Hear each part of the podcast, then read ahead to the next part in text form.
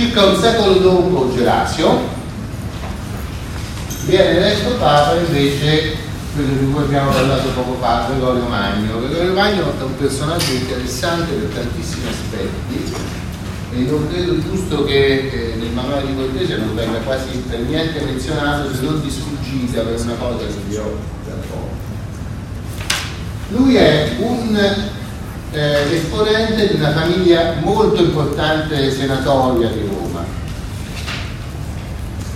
Salvo che vive pure lui in un momento di, di crisi con l'invasione longobarda perché lui sale al trono nel 590, sale scusate, solo nel 590 e i Longobardi erano arrivati nel 569, si erano diffusi un po' dappertutto in. Roma non l'avevano conquistata, ma tante zone erano conquistate. Poi, quindi Gregorio non sa che fare, la sua famiglia è molto ricca, ha enormi latifondi sia in, nel Lazio, in Campania vicino a Roma, e moltissimo in Sicilia, grandissima parte della Sicilia. La Sicilia è molto importante perché fino all'invasione musulmana la Sicilia produce cereali, grano soprattutto, per tutta l'Italia, cioè le navi che venivano dalla Sicilia portavano da mangiare per le popolazioni italiane. Quindi la famiglia di Gregorio era molto ricca, aveva tutti questi... Eh, c'è uno dei, dei posti più belli, delle Emilie Romane più belle, con famosissimi mosaici conservati a Piazza Armerina, al centro della Sicilia. Non so se avete mai visto questi mosaici meravigliosi, con le, quelli con le signorine in bikini che giocano a palla, con eh, i due pezzi.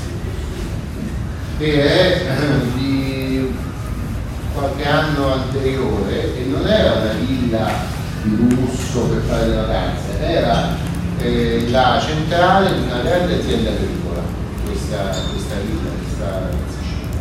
Quindi è un grande granaio la Sicilia che poi l'hanno mangiato un po' tutti grazie alla sua posizione privilegiata, eccetera. La famiglia di Gregorio ha tantissimi possedimenti in Sicilia e anche nel Lazio. E dice ora come faccio a mettere al sicuro questi beni? Fulpissimo Gregorio, romano molto furbo, eh, romano anche credo abbastanza carattere romano, un po' smaliziato, un po' femminista. Dice sai che faccio? Io mi faccio monaco. E poi casa mia che sta al cielo la trasformo nel monastero mio. E tutti i beni della mia famiglia li dono al monastero mio. Così questi beni sono al sicuro perché non combatte per quanto sono ariani e barbari. Sono molto ingenui. Tu gli dici che Dio li fulmina se li tocca questi e qui perché sono a parterre avanzato monastero sta lì San Gregorio al cielo se vuoi andare a San Gregorio al cielo c'è la casa di Gregorio che lui ha genialmente trasformato in monastero. Poi fonda altri sei monasteri in Sicilia. C'era veramente tanti beni che ne fonda sei in Sicilia. Dice questo è l'uomo di Colombo ideale questo sistema. Ovviamente le storie di Gregorio ci dicono che era molto pio che pregava che si era sinceramente convertito eccetera. Però insomma quando ci sono i Longobardi e bisogna cercare l'alleanza dell'impero di Costantinopoli chi mandano a Costantinopoli a trattare con l'imperatore?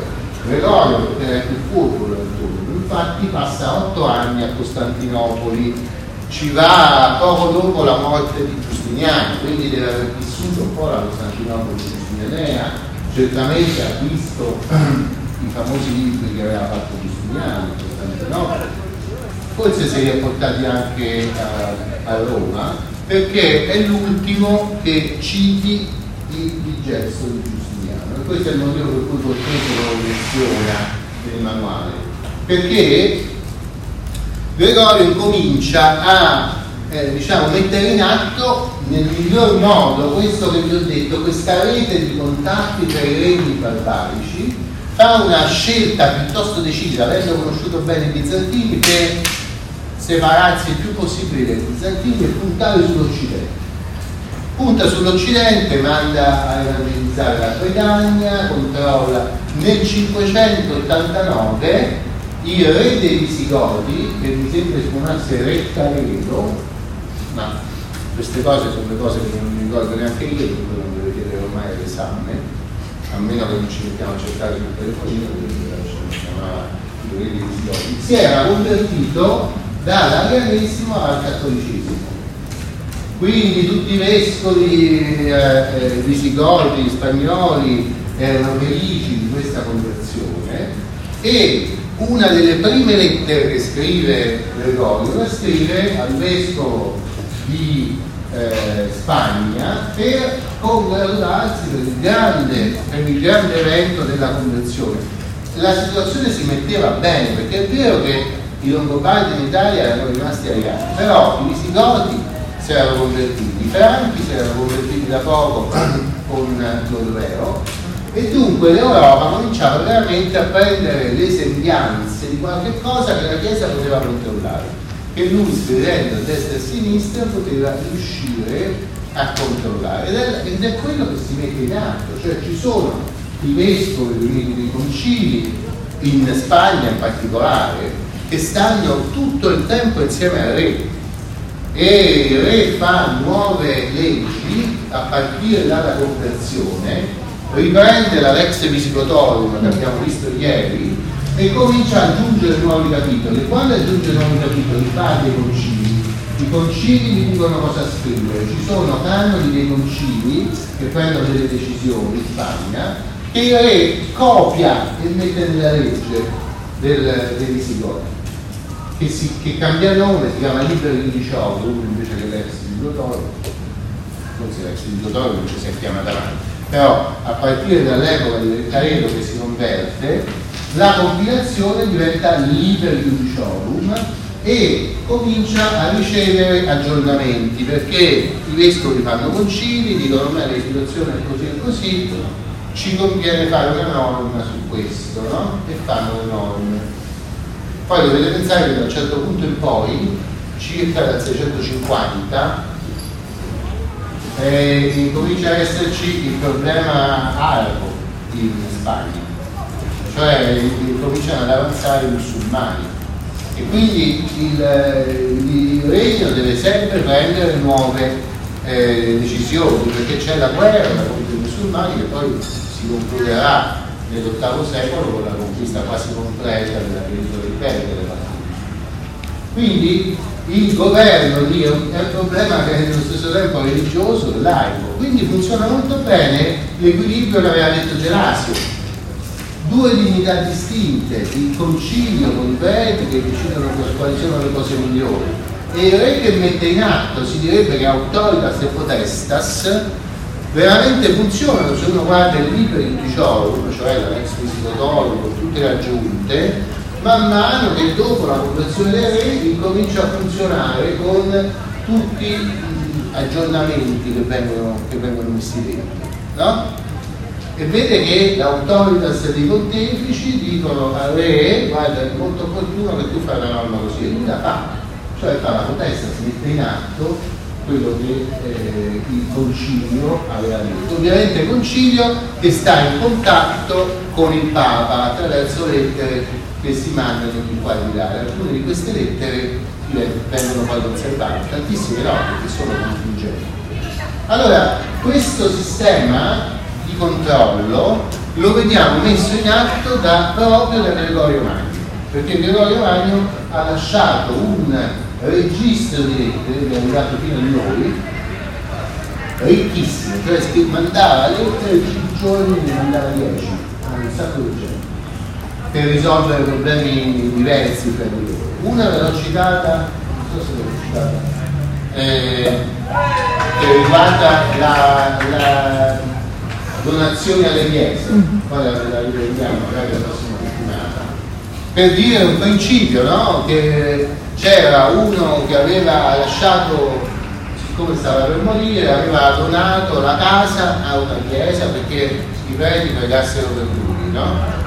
Salvo che si era dimenticato che era sposato e che la moglie si diceva Dio ora Allora la moglie si rivolge a Gregorio e gli dice ma questo è matto, ha fatto questa donazione, almeno aspettassi che, che muoio anche io, no?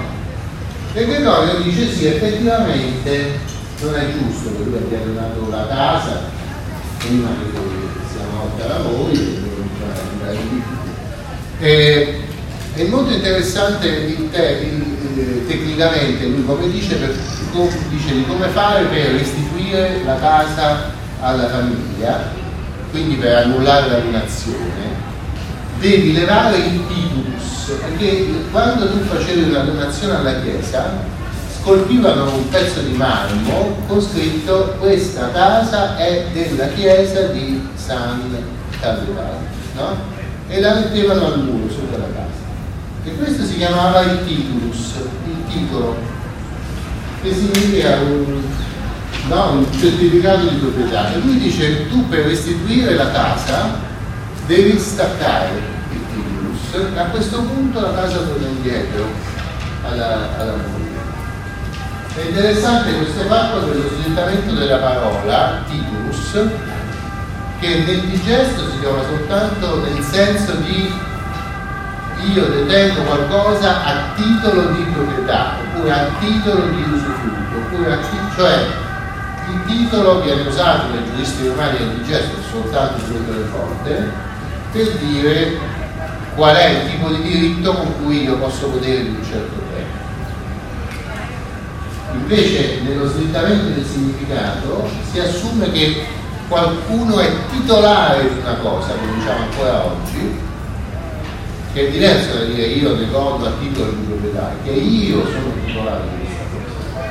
Perché il titulus era quello che veniva eh, fissato sulla, sulla. Allora, le lettere sono così, alcune sono cose contingenti, ovviamente questa lettera qui non va nelle collezioni di diritto canonico perché è un problema dell'aveto, eccetera, non è che sancisce un principio. No?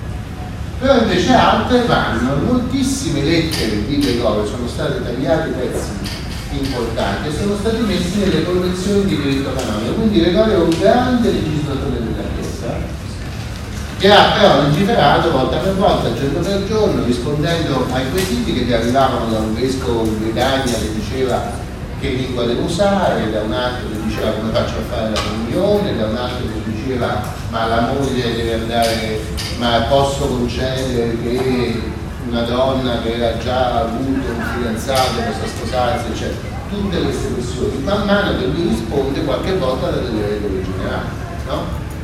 Va bene?